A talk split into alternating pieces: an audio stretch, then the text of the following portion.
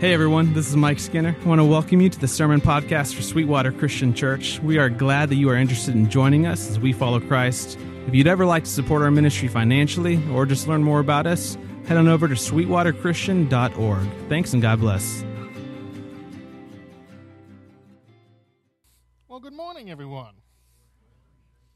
It is the third Sunday of Advent, also known as Gaudete Sunday. And the traditional theme of this Sunday is joy. Okay? Specifically, though, joy within the context, the greater theme of Advent. And that is what I'm going to be talking about this morning. Wouldn't it be amusing if I started with that opening and then said, well, we're going to talk about something completely different? Uh, but no, we're going to talk about joy this morning.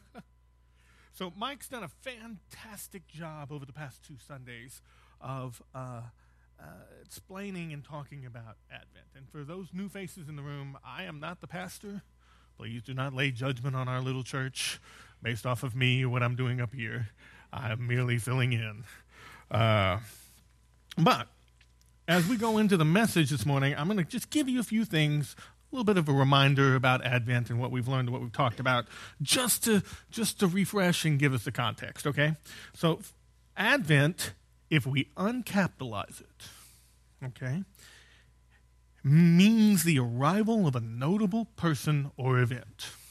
Plain and simple. It comes from a Latin word that literally means it's coming. So that's what Advent means. Uh, uncapitalized, of course, capitalized, it means the holiday in the church, or at least a period of the church calendar. Now, tradition holds that we as Christmas use the time of Advent to prepare and to anticipate and wait for Christ in three ways. Okay? Three ways. So the first one is we're remembering and honoring the ancient world's anticipation of the Messiah. That there was an entire people of God, and still is, who were just desperately waiting for this Messiah figure to be born and to come into the world. And that happened during Christmas in the birth of Christ. So we're honoring that. We're having that memory. That's one of the ways that we prepare for Christ's coming during Advent. The second one is the advent of Christ in our own personal lives on a daily basis and a weekly basis. And we're inviting God into our lives and His presence into us. And it's something we do every time we pray, every time we gather, every time we worship. It's an invitation it's a, a request. It's a reminder. It's like, please, God, still, still be there. Still support me. I still want this relationship. So that's, that's the second uh, uh, way we recognize uh, the advent of Christ. The final one is the future coming of Christ when he ushers in a new kingdom in glory. And we are preparing for that, and we're anticipating that. And all three of them, past, present, and future, kind of merge together into the same sense of anticipation and the same sense of preparation and thoughts of, of uh, us cleansing and hoping and seeing anew. So, um, these correspond with the themes of the first three Sundays in Advent. The first three Sundays of Advent, the traditional themes our hope, peace, and of course, this is the Sunday of joy. All right, so that's Advent. So let's talk about joy. What's joy? It's an emotion, okay? It's a feeling you feel. Now, modern pop culture, our songs, uh, our TV shows, our books, they want to paint our range of emotions in really big, broad strokes, okay? And they want to throw everything under these huge umbrella inclusive sense of emotions mad. We're not going to cut it any finer than that. You're mad or you're not. You're angry or you're calm. You are happy or you are sad. We don't need to distinguish types of happiness or types of sadness. No, no. Happy, sad, angry, calm, fearful, or brave. Just big, inclusive ideas. And I've always been interested how we as a species, humanity, we have a tendency to want to gravitate towards binary options. Okay? And when we put it in the context of theology, it's a concept called dualism. Uh, but theologically or not, what we're talking about is we're talking about two things which are more or less equal and are mutually exclusive black or white, off or on, hot or cold. Um, and then uh, good and evil, happy and sad. You're either one or the other, and taken from this perspective, joy is just, just another word for happy. Just another word for happy. Uh, American culture in particular really wants to boil everything down for simplicity's sake. The world, however, is a lot more complicated than that. And people are the, by far one of the most complicated things in the world. So, if you talk to psychiatrists or you read their papers, uh, eventually you're going to come across the fact that uh, there are between 50 and 90 distinct emotions that a human being can feel. And those are just the ones they've identified so far. There's some crazy to talk about 180, but the general consensus is we're running somewhere between 50 and 90 that everybody can agree on. Think about that. I can't name 90 emotions off the top of my head, but they're there, they're identified, and um, uh, it's just so interesting, though, that they're specific and they're universal. So, so what does that mean? Well, it's very simple. Uh, what makes Marcus jealous may not make me jealous, and what makes me jealous may not make Marcus jealous. But the feeling of jealousy regardless of what triggered it, is the same. That's a universal feeling. Anybody who's a human, to all the history of, of, of, of, of humanity, if we say jealousy and they say, Yes, I felt that way, they're talking about the same feeling as anybody else. Even if it's triggered differently or it's shown differently or that individual reacts differently, when we come back to how that person feels, it's universal each of these ideas. And joy is one of these emotions. It's distinct from happy or euphoria or contentment. So, what exactly is joy? Well, how can we kind of try to define it? Joy is an intense, great feeling of happiness that is spiritual in nature and effect. Simplest way I can say this to you is you feel happy in your heart, you feel joy in your soul. Happiness is fleeting, joy changes you. Joy leaves a mark upon your spiritual nature that can't go away. It's always there. I'll give you an example. When Jonah, my oldest son, was born, okay, I knew that I was supposed to feel joyful when he's born, right? In that first moment, we've all seen the movie, right? Uh, magically, a baby appears behind the cape and the drape and with the doctor and, and the mom. And then they come and they hold it to you, and you're supposed to hold it and just feel this intense moment. The song's playing in the background. There's a montage to stuff that happened earlier in the movie that all of a sudden makes sense now. I mean, this is what pop culture has prepared us for, right? So I know, oldest son, first son, I'm supposed to feel joyful. And when I did hold him for the very first time in the hospital, the main thing I felt was exhaustion. oh, man. Well, it was a difficult birth. It was a very, very difficult birth for a lot of different reasons. It was also late at night, and I'm letting you know that. And it was just exhausting. And this is not for you to feel sorry for my wife. I'm the victim here. Okay? I had to do plenty of work involved. I was exhausted. Um, and then, okay, I was still happy. I was really happy it was over. Everyone was more or less okay. And that the baby was finally here. I had moments of happiness. But we took him home, and a lot of my thoughts and feelings were wrapped up in this new project of keep the baby alive keep the baby alive and keep your wife sane.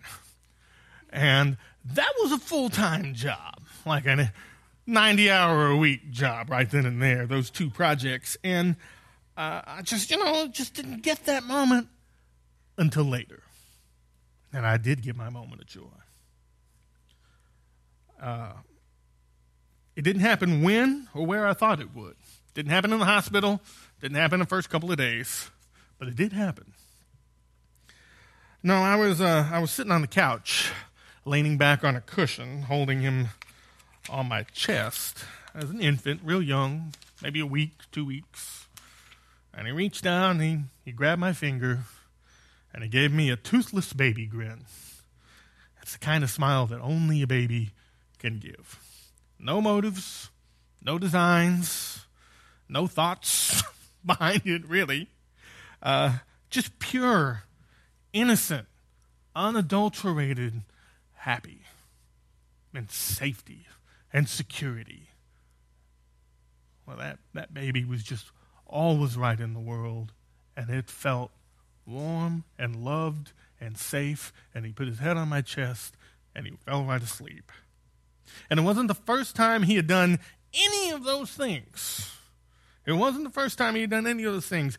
But in that moment, I was overcome with a feeling of joy, of love, and triumph, and pride, and gratitude, and thankfulness, and a hundred other things I can't even name.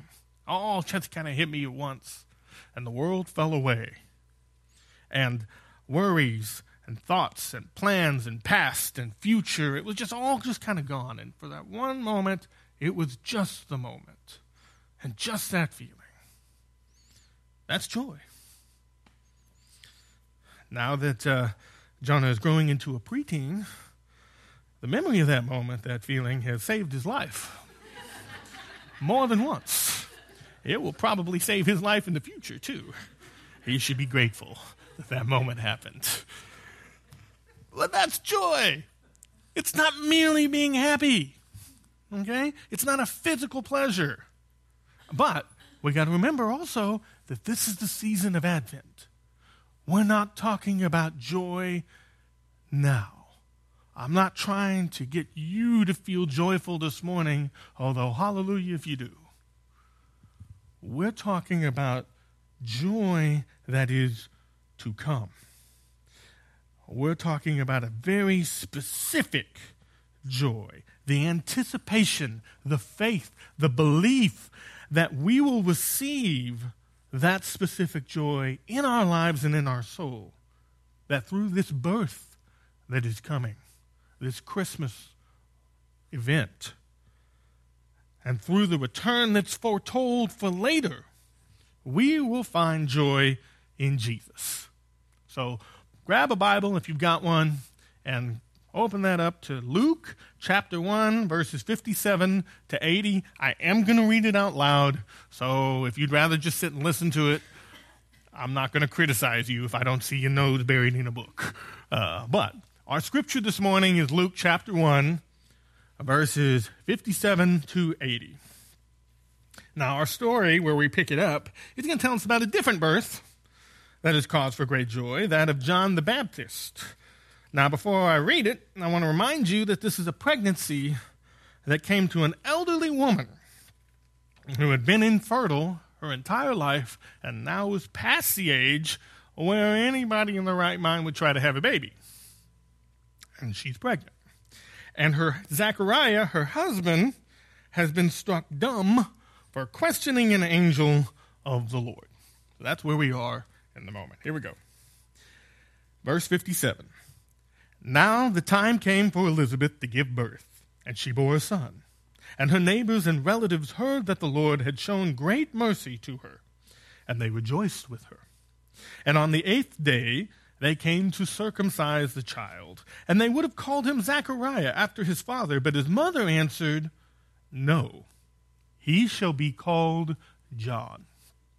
And they said to her, None of your relatives are called by this name. And they made signs to his father, inquiring what he wanted him to be called. We're breaking tradition here, so we're going to go to the patriarch. Oh, what do you want to name the baby? And Zechariah asked for a writing tablet, and he wrote, His name is John. And they all wondered. And immediately his mouth was opened and his tongue loosened, and he spoke, blessing God, and fear came on all their neighbors. And all these things were talked about through all the hill country of Judea, and all who heard them laid them up in their hearts, saying, What then will this child be? For the hand of the Lord was upon him. And his father, Zechariah, was filled with the Holy Spirit and prophesied, saying, Blessed be the Lord God of Israel, for he has visited and redeemed his people. He has raised up a horn of salvation for us in the house of his servant David, and as he spoke by the mouth of his holy prophets from of old, that we should be saved from our enemies and from the hand of all that hate us to show the mercy promised to our fathers and to remember his holy covenant, the oath that he swore to our father Abraham, to grant us that we, being delivered from the hand of our enemies, might serve him without fear, in holiness and righteousness before him all our days. And you, child, will be called the prophet of the Most High, for you will go before the Lord to prepare his ways to give knowledge of salvation to his people and the forgiveness of their sins, because of the tender mercy of our God, whereby the sunrise shall visit us from on high, to give light to those who sit in the darkness and in the shadow of death, to guide our feet into the way of peace. And the child grew and became strong in spirit, and he was in the wilderness until the day of his public appearance to Israel. While this whole thing is important, it is scripture. I want to focus this morning on Zechariah's prophecy because it describes the joy we are promised, that we are anticipating right now in this time of Advent. It's a joy born out of God's mercy and forgiveness. It is redemption and salvation. It is being saved from our enemies, and I don't think he's talking about Roman military troops when he uses the word enemies. Those are earthly, temporal enemies, which are largely insignificant back then and today. This is a prophecy from the Holy Spirit. It is beyond earthly, temporal things. So, who are these enemies? These enemies he's talking about are temptation, sin, doubt, loneliness. We're Christians. God is in your life. You are never alone. You are never alone. And yet, we feel, I feel sometimes, so lonely, so isolated abandoned. Have you ever uh, heard of seasonal affective disorder? SAD or SAD? It's a clinical psychological issue where sufferers fall into a cycle of depression that's tied to the seasons of the year. And while it's not exclusively winter based, most who suffer from SAD have it hit them in the winter. Symptoms are, so tell me if any of this sounds familiar, wanting to sleep all the time, weight gain associated with comfort food and lack of ex- exercise, a complete lack of motivation, no desire to socialize, etc., etc., etc. It seems typical, right? It seems typical. but worst cases require hospitalization and can even lead to death. Uh, and even if you don't have full blown SAD, and about 15% of the population is actually can be diagnosed with, uh, with it to a greater or lesser degree, I think we can all recognize the feelings I'm describing. Okay? There are reasons why every Northern European culture has a winter holiday. They've all got a winter holiday. And ultimately, if we're just going to just come out and say it, it's because people die in the winter. Particularly before our modern conveniences, before central air and heat and the flu vaccine. People die in the winter, and the people who die are usually kids and the elderly in the history of humanity. Uh, food stores may not last through the winter. And it's the ones who are already frail and weak who that's kind of a nail in their coffin. So they had a holiday, a big party, because you knew that it was probably the last time you're going to see at least one familiar face in the room. It might even be you. So you want to go out with a bang. Let's have a, a party and pull out all the stops. Let's drink all the things. Let's eat everything that's going to spoil.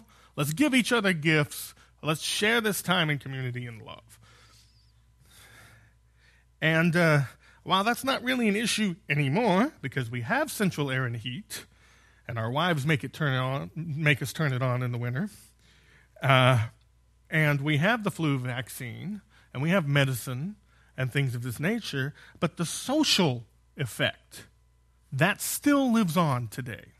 We still feel as a society that kind of sense that the winter is a period and a time of loss. A winter is a period of uh, time of loss. And so we reminisce. We get nostalgic. We remember Christmases past.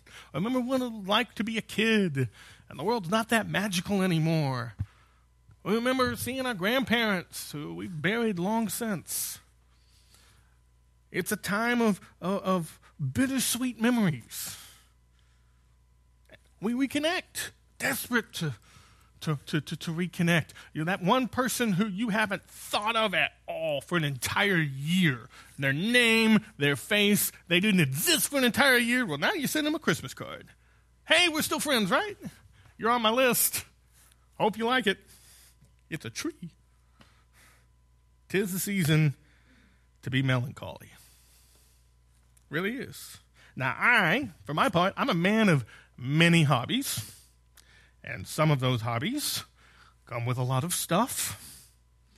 I do woodworking, and so I have more than my share of tools, and I love to read. I have more than my share of books and I have collections of various things and, and, and, and hobbies that I do. And I love my hobbies. And I love the stuff that comes with my hobbies. And I take happiness and pride from all that stuff. But when I'm wrestling with depression, which I do, sometimes I look around at my stuff, the evidence of these hobbies, and it all just seems so pointless. It really does. So devoid of value. It seems obvious. I'm just distracting myself from the meaninglessness of my own existence. Trying to create a little piece of happiness right now, a little serotonin flash in the head. And in reality, there's no value at all the consistent universal question of mankind since we crawled out of the trees, however many thousands of years ago, and figured out how to make pointy sticks and fire, is what is the meaning of life? What's the purpose of my existence if life is so short and so fleeting and so fragile and death so final? What's the point? What's the point? Faith in Christ gives us the answer to these questions. Our solution is a life of faith. Because life is short and life is fleeting, but death is not final. It's not. Your life has meaning, it has a purpose. But these are truths that can only be realized, found, and accepted through faith.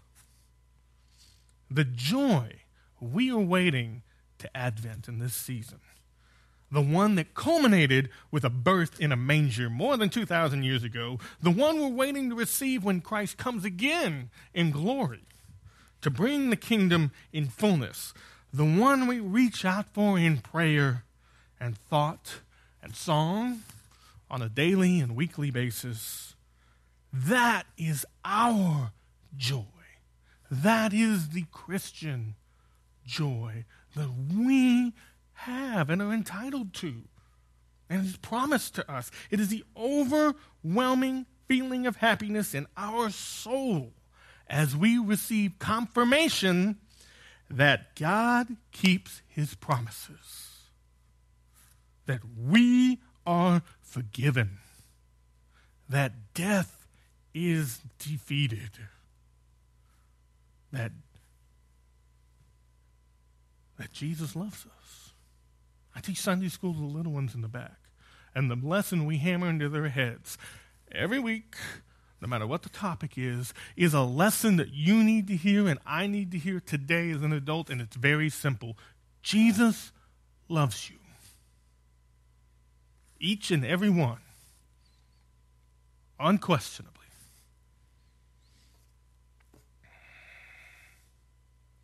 It's not knowledge, by the way. We're not talking about knowledge of these things. We're talking, it's not a confirmation of scientific method, it's the feeling, it's the emotional state of accepting the truth in spite of all else and being accepted by that truth in turn. It is an equitable exchange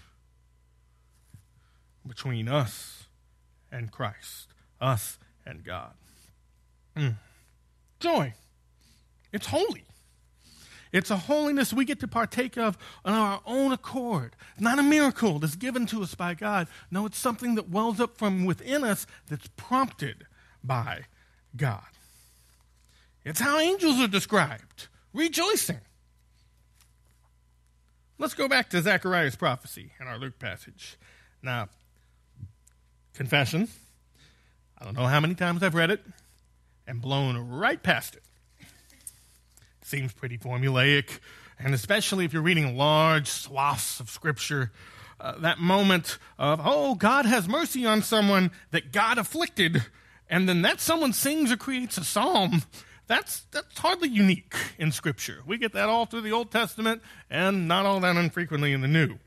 And honestly, that passage always just kind of seemed like filler. You know, just a little something. That's not why we're here. Nobody opens up the beginning of Luke for that. We want it's the beginning of the gospel. Let's get to Jesus being born. Shepherds and, and wise men and magi. There's no Christmas carols about how Zechariah could finally speak. That's no one's put that to song. And so I missed it. On countless readings, I missed it. This isn't a psalm. This is the entirety of the Old Testament. This is all the expectations that God has given us of Him through His covenants and His nature revealed. The whole thing. It's right there. And it's not a summary, it's a prophecy. It's a statement that this will come to pass. So let me read it to you again. Just a prophecy. Blessed be the Lord God of Israel, for he has visited and redeemed his people.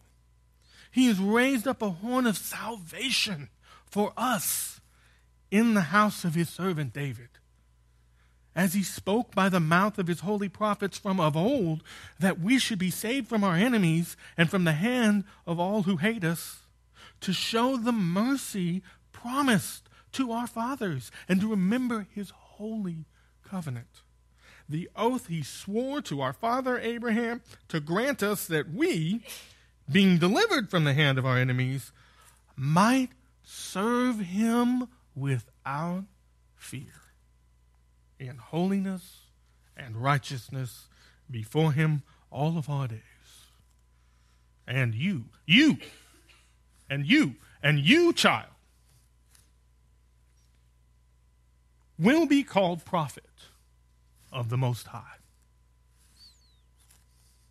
For you will go before the Lord to prepare his ways, to give knowledge of salvation to his people and the forgiveness of their sins because of the tender mercy of our God, whereby the sunrise shall visit from on high to give light to those who sit in darkness and the shadow of death, to guide our feet into the way of peace. Short translation it's happening. The fulfillment is here. It begins now. So take heart in this season of Advent. And I'm going to leave you with a final thought. Okay? If you ask the man on the street when the most suicides occur in the year, most will tell you it's during the winter and Christmas specifically. That is a very commonly held belief, and statistically, it's 100% wrong. 100% wrong. Suicides happen most often in the summer. In fact, Christmas time is the lowest incident of suicide in the year. So, how, how can that be? Well, the answer is simple. Because, in spite of SAD, in spite of the nostalgia and the melancholy and the memories, this is a season of hope. This is a season of love. And this is a season of waiting and expecting joy that is to come. So, no matter how dark your thoughts or how bad your place is, joy will come. Not possibly, not maybe. This isn't the lottery.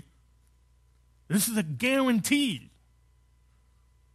It's given to us by God who has never failed to keep his promises. Joy is coming. Prepare yourself.